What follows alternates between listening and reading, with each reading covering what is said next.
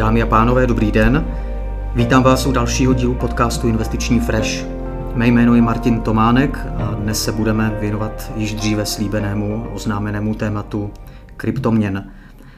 Tento díl bude mít dvě části. V první se podíváme na samotný vývoj na trhu kryptoaktiv v letošním roce. A ve druhé části se potom budeme bavit o regulaci kryptoaktiv, kterou čekají v dalších letech obrovské změny. Sedím tady s kolegou Marcelem Vanduchem. Marceli, ahoj, zdravím tě. Ahoj Martine, dobrý den všem. A Marcel si vezme, bude mít na starosti hlavně tu druhou část týkající se regulace. A přestože je to téma, které může být poněkud technické, může být takové, řekněme, relativně suché, tak je na druhé straně naprosto zásadní, protože eh, tam jde o eh, ochranu investorů. A pokud má mít eh, trh kryptoaktiv nějakou budoucnost, tak jednoznačně musí být přiměřeně regulován. Jestli jsem to takhle Marceli řekl správně? Snad no, ano. Určitě, určitě. Takže pojďme na tu první část, tam můžu slíbit pořádnou jízdu. Čili co se dělo na trhu kryptoaktiv v roce 2022? Říct, že kryptoaktiva letos prochází složitým obdobím, může opravdu jen velký diplomat. My si rozhodně servítky brát nebudeme. Letos jsou to hotová jatka. Je to masakr, je to tragédie, pohroma, katastrofa. Pardon, teď jsem se nechal trochu unést. Každopádně někteří tvrdí, že krypto zažívá zimu. Já si myslím, že to je spíše doba ledová, ale necháme to i na posouzení našich posluchačů. Z časových důvodů se nemůžeme věnovat úplně všemu. Ten seznam kryptoprůšvihů je letos skutečně dlouhý. Nicméně zásadní moment přišel na jaře a hlavní roli tehdy hrál eh, takzvaný algoritmický stablecoin UST, eh, známý také jako Terra USD. V té době byl UST eh, třetím největším stablecoinem na trhu a výrazně se lišil od konkurenčních stablecoinů způsobem svého krytí, respektive nekrytí. Nebyl totiž krytý žádnými skutečnými aktivy, žádnou hotovostí, která by byla držena na nějakých účtech nebo v nějakých likvidních eh, investičních nástrojích. UST byl vytvářen tak, že byl vždy zničen eh, či řekněme spálen sesterský token Luna s využitím tzv. smart kontraktů. A důležitou roli v celém tom systému hrály arbitráže. Teď si nejspíš říkáte, že eh, o čem to tady mluvím, že jsem naprosto mimo, že to je naprosto nesrozumitelné, ale mám pro vás dobrou zprávu, nejste v tom zdaleka sami. Vlastně tomu nerozuměl vůbec nikdo a hlavně to vůbec, ale vůbec v praxi nefungovalo. Spousta investorů bohužel náhlým krachem Luny a eh, UST přišla o peníze a někteří z nich dokonce o celoživotní úspory.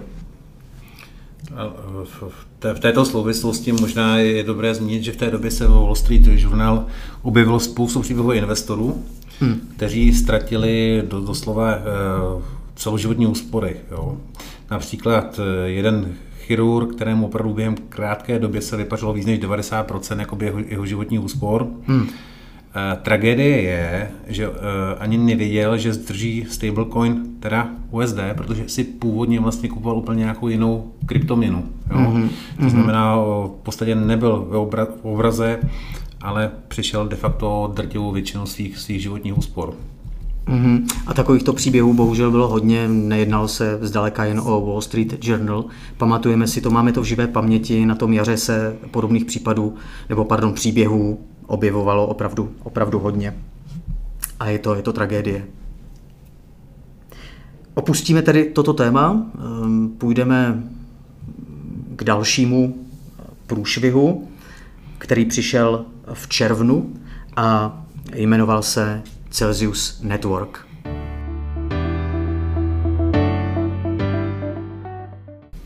Celsius Network byl kryptoúvěrovou společností, která se prezentovala slovy teda svého CEO Mašinského, se prezentovala jako méně riziková oproti tradičním bankám.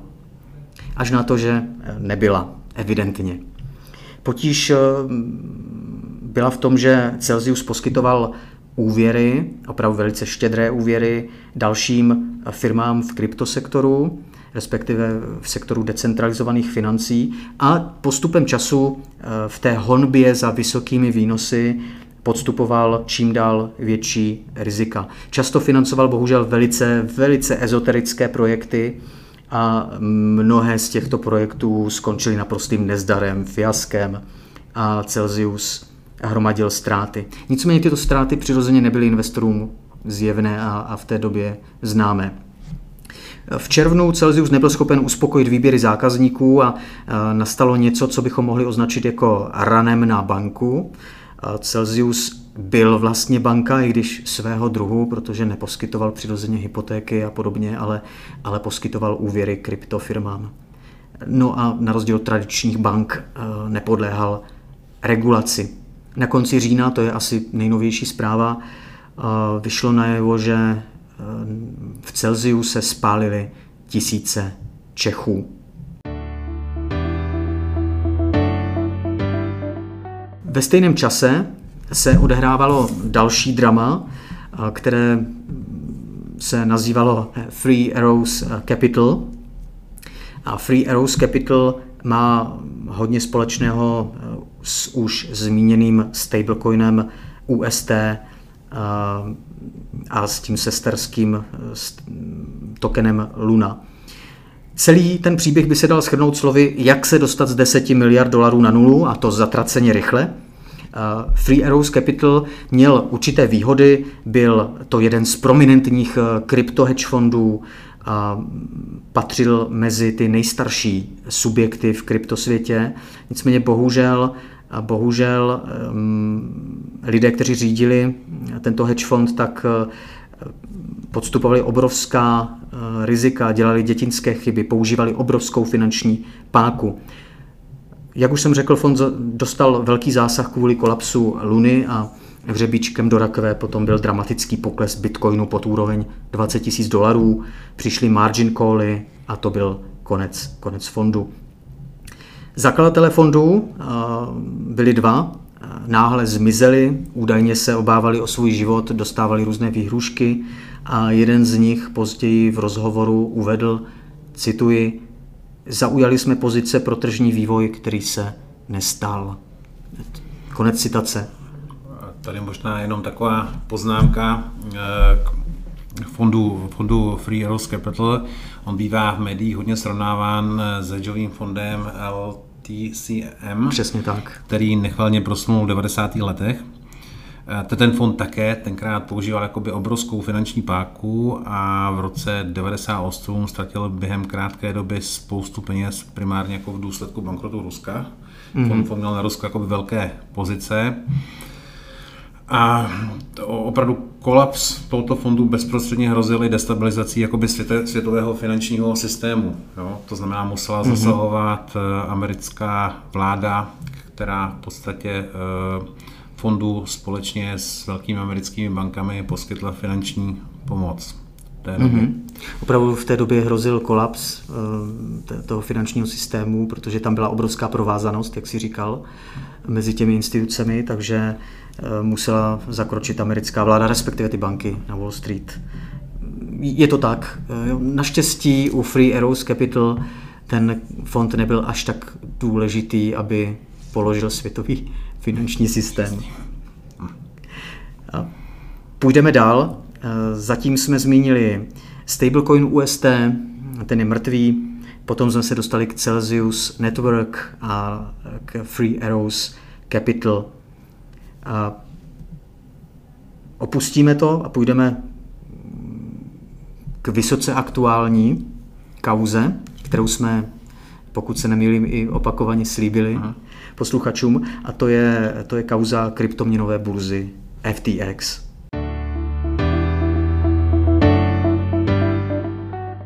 FTX eh, založil Sam Bankman-Fried, a byla to firma, která byla těžkou váhou, šlo o jednu z největších eh, kryptoburs na světě. Mluvím tady o ní v minulém čase, protože eh, už se dá říct, že je, že je mrtvá. je to, respektive před pár týdny vyhlásila bankrot. Je to, ten celý příběh je příběhem o firmě, která, cituji, nedopatřením ztratila 8 miliard dolarů a pokud jsme opravdu šíleně naivní, tak, tak tomu můžeme i uvěřit. Každopádně dlužno dodat, že se tady bavíme o eh, penězích klientů. Těch 8 miliard dolarů patřilo, patřilo klientům. Na tomto příběhu je fascinující, že FTX měla ještě nedávno valuaci 32 miliard amerických dolarů. A pro srovnání, jenom ať si tu valuaci nějak představíme, přiblížíme, tak zhruba taková je aktuální tržní hodnota firm Dell nebo Hewlett Packard.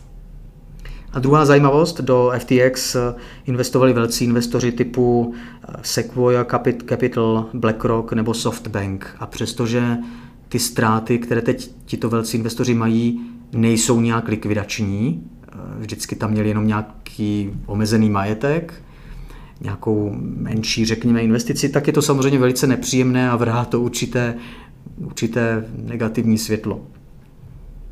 Co se tedy v případě FTX stalo? FTX vzala, když to zjednodušíme trošku, tak vzala 8 miliard dolarů, um, uh, které patřily klientům a půjčila je tradingové firmě Alameda Research, kterou vlastnil opět Sam Bankman-Fried. Jako kolaterál přijala eh, firma FTX digitální token za tuto, řekněme, půjčku, který ovšem sama vytvořila, eh, dá se říct, ze vzduchu. Byl to její vlastní token. Následně došlo k ranu na eh, FTX, kdy investoři začali vybírat své prostředky. V médiích se objevily některé znepokojivé informace a taková byla reakce, reakce těch zákazníků. Odhaduje se, jsou to tedy jenom hrubé odhady, ale odhaduje se, že během tří dnů požádali investoři o výběr v celkovém objemu 6 miliard dolarů. No a chvíle napětí, jak už si můžeme představit, firma tyto peníze neměla. Následně vyšlo najevo, ehm, v jakém příšerném stavu je rozvaha firmy, že je nadspaná různými obskurními a prakticky bezcenými tokeny typu Serum. A také vyšlo najevo, eh, vyšel najevo celkový ten rozsah těch eh, rozsah té tragédie, kdy FTX měla 9 miliard závazků, ale jen 900 milionů likvidních aktiv, čili naprosto neschopná dostat těmto závazkům. No a aktuálně, a to už, to už je spíše taková perlička, vychází najevo další informace, velice znepokojivé o, o rozhazovačné, jak to říct, politice nebo kultuře té firmy. FTX například zaplatila 135 milionů dolarů jen kvůli tomu, aby basketbalový stadion v Miami nesl jméno FTX Arena. A následně také se objevují zprávy o tom, že Sam Bankman-Fried a jeho zpřízněné, jak to říct, osoby, zaměstnanci, zaměstnanci ale samozřejmě ti, ti top, ten úzký kruh, eh, nakupoval velice drahé luxusní nemovitosti na Bahamách. Mluví se o stovkách milionů dolarů. Každopádně tedy FTX je po bankrotu, věřitelů je strašně moc, eh, je to zhruba milion a největšímu věřiteli eh, FTX dluží 226 milionů dolarů. To asi není moc příjemné, Marceli, viď? ta pozice? Určitě, určitě ne a možná tady Martin jako zmiňuješ nějakou tokenizaci a e, my jsme tady měli e, jeden takový jako projekt, který se tvářil jakoby hodně, hodně velkolepě v minulých měsících. Možná mm-hmm. si vzpomenete na, na různé reklamní e, kampaně ohledně společnosti Xixo, tokenizace hm, opravdu proběhla velká kamp- kampaň v médiích, v různých typech médií. Mm-hmm. To si pamatujeme. Jestli si možná teďka Martine nebo i posluchači jako vzpomenou, jestli teďka něco o tomto tom projektu slyšeli v posledních měsících. Úplně, úplně ty informace o tomto tom projektu nebyly. Nevím, jak ty, Martiny. Já si nic nespomínám, ne, ne. Ticho. A až Včera se objevily nějaké zprávy v médiích a podle těch posledních zpráv jako sídle společnosti e, proběhl zásah Národní centrály proti organizovanému zločinu. Jo. To, to znamená, trošku zvláštní, nechceme jako předjímat, co to všechno se tam jako by mohlo udát, ale jen pro nějakou představu, tak opravdu ta společnost vybrala od investorů v čase víc než půl miliardy korun. Jo? Měla, měla víc než tři tisíce mm-hmm. investorů. Teď je otázka, jakým způsobem se vše bude vyvíjet dál. Nicméně šlo o rizikový projekt, my jsme ten projekt, eh, na, na ty rizika toho projektu jsme eh, i v minulosti jakoby upozorňovali. upozorňovali. A může tady být nějaká nějaká trošku podobnost, byť samozřejmě v menším jakoby eh, s tím, co se dělo s platformou, platformou FT, FTX. Mm-hmm. Mm-hmm. Takže vidíme i velké problémy tady v České republice. Ono to není jenom Xixojo, jestli si uh, vzpomeneme dříve, já už teď nevím, kdy to přesně bylo, ale někdy v průběhu toho letošního roku byla kauza Platon Finance.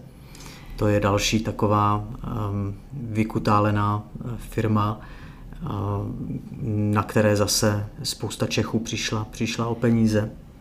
A Xixo tedy je další v pořadí. Tam, tam je opravdu problém, že vlastně ten investor investuje do něčeho a vlastně jakoby nemá, nemá jakoby žádné záruky, nějaké jakoby jistoty, prostě investice jako do nějakých vizí a podobně, jo, to, to je prostě strašně, strašně málo a bohužel, jako, bohužel na, na, to, na to spoustu investorů slyšelo, slyšelo mm-hmm. možná i slyší, mm-hmm. Uh, ale jde opravdu o, investice, které jsou jako výrazně rizikové. Mm-hmm. Jak jsi říkal, že nechceš ještě úplně předjímat, tak eh, já si dovolím jenom tady uh, malinko možná uvést jiný pohled. Ono, protimafiánská policie, NCOZ, když už někde zasahuje, tak většinou, většinou už je to opravdu velice špatné a většinou přesně ti detektivové vědí, co, co dělají a eh, je to, je to už, jak se říká, spadla klec. K Sixoju, Marcel, chceš ještě něco říct? V zásadě asi ne, to je to spíš jenom jako vsuvka, že, že opravdu tam, tam krásně bylo vidět ta, ta obrovská mediální kampaň, jo? jak mm-hmm. to mhm, na vás jako mm-hmm. píchlo v podstatě jako z každého rohu ty média o tom. Ono to bylo v televizi, já teď nevím, jestli nevím ve které zrovna, ale bylo, mělo to obrovský dosah. Re- reklamy, prostě mm-hmm. všichni to mm-hmm. všude viděli, uh, mohlo to působit opravdu tak jakoby nadčasově, jo, obrovský potenciál. Mm-hmm. Ale, a, a, a to možná i v souvislosti jakoby s jinými produkty. Jo? Hodně bych uh, nedával jenom na nějakou jakoby reklamu, na nějaké vize a podobně, jo? ale vždycky se na to podí, uh, před nějakou investicí je dobré vždycky se na to dívat i z té druhé stránky, než když do nějaké jako investice vstoupím. Jo? Dívat se na ty rizika, dívat se, co si kupuju, do čeho investuji, uh, jaké je riziko toho, že bych o ty prostředky mohly přijít a mm-hmm. podobně.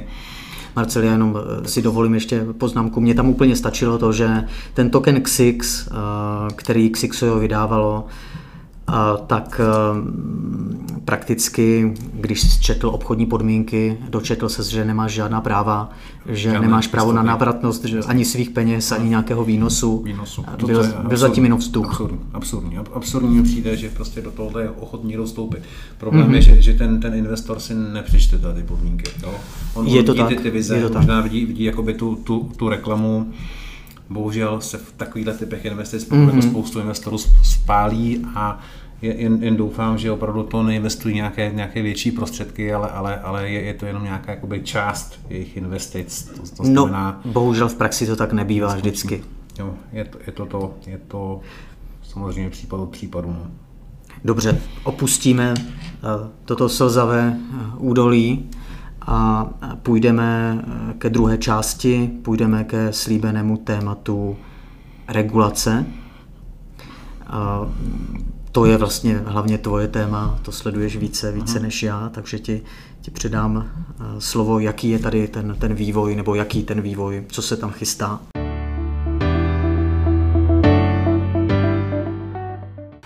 No, tak děkuji za slovo.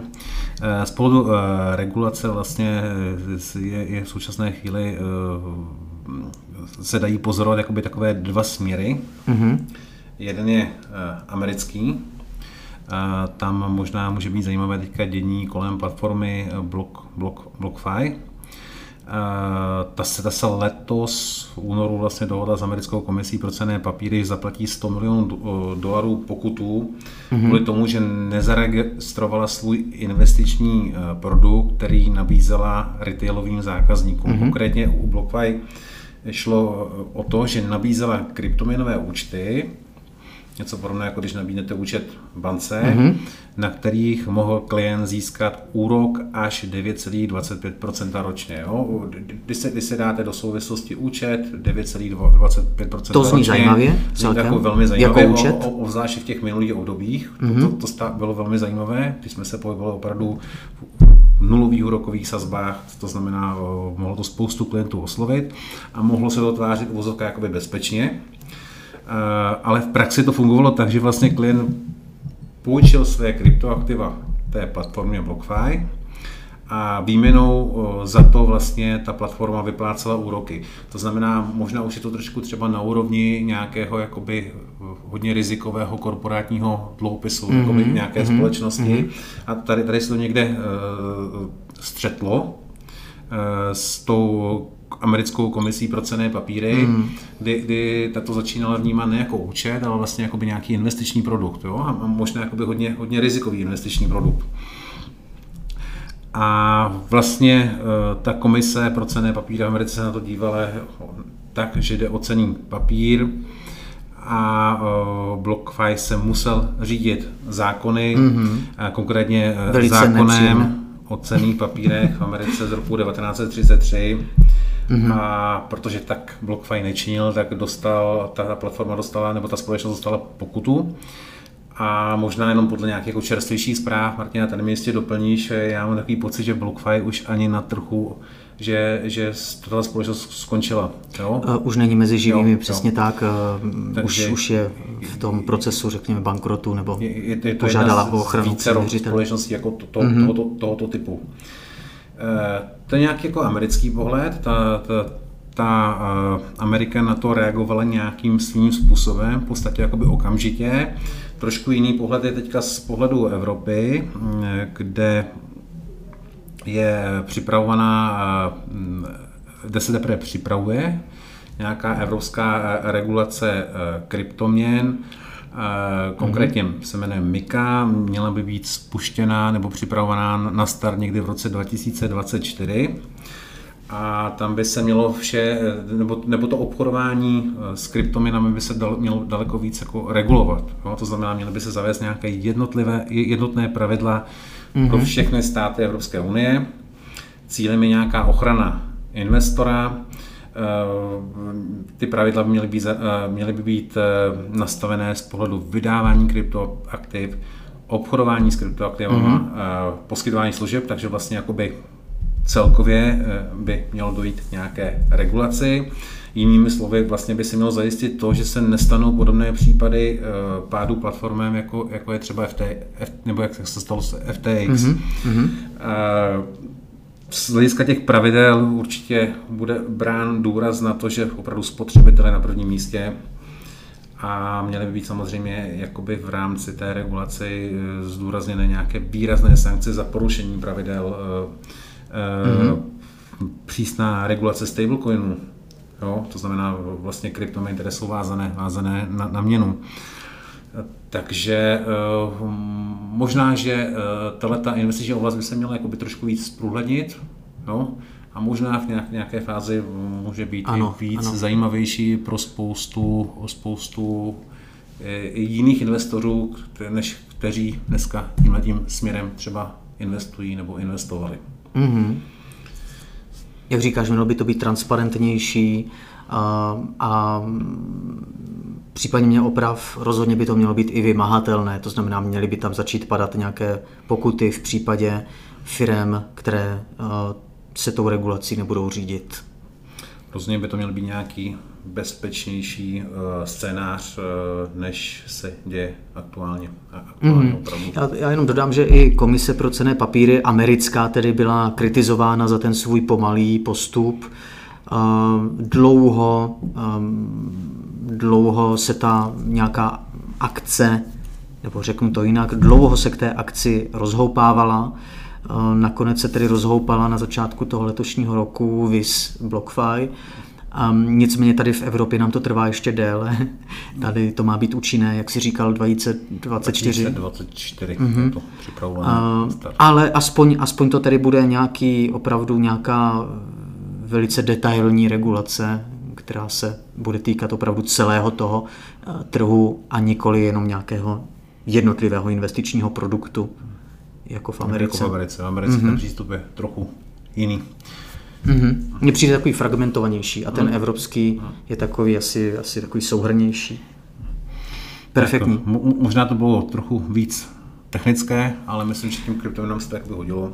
A je to, je to důležité, jo, ta Mika, jak říkáš, je uh, něco, s čím se ten uh, krypto průmysl, když to takhle řekneme, bude muset vyrovnat a bude se muset tím řídit. Jednoznačně pozitivní krok. Perfektní. Tak Marcel, jestli máš ještě cokoliv, co bys chtěl dodat, já myslím, že to bylo opravdu myslím, myslím že náš čas se dnes vyčerpávající. Takže... Uh... Dobře, já ti děkuji za tvůj čas, za, za tvůj vhled, za tvoje cené poznámky, hlavně ohledně té regulace. A poděkujeme našim posluchačům za, za pozornost, za přízeň a brzy opět naslyšenou. Děkujeme a naslyšenou. naslyšenou.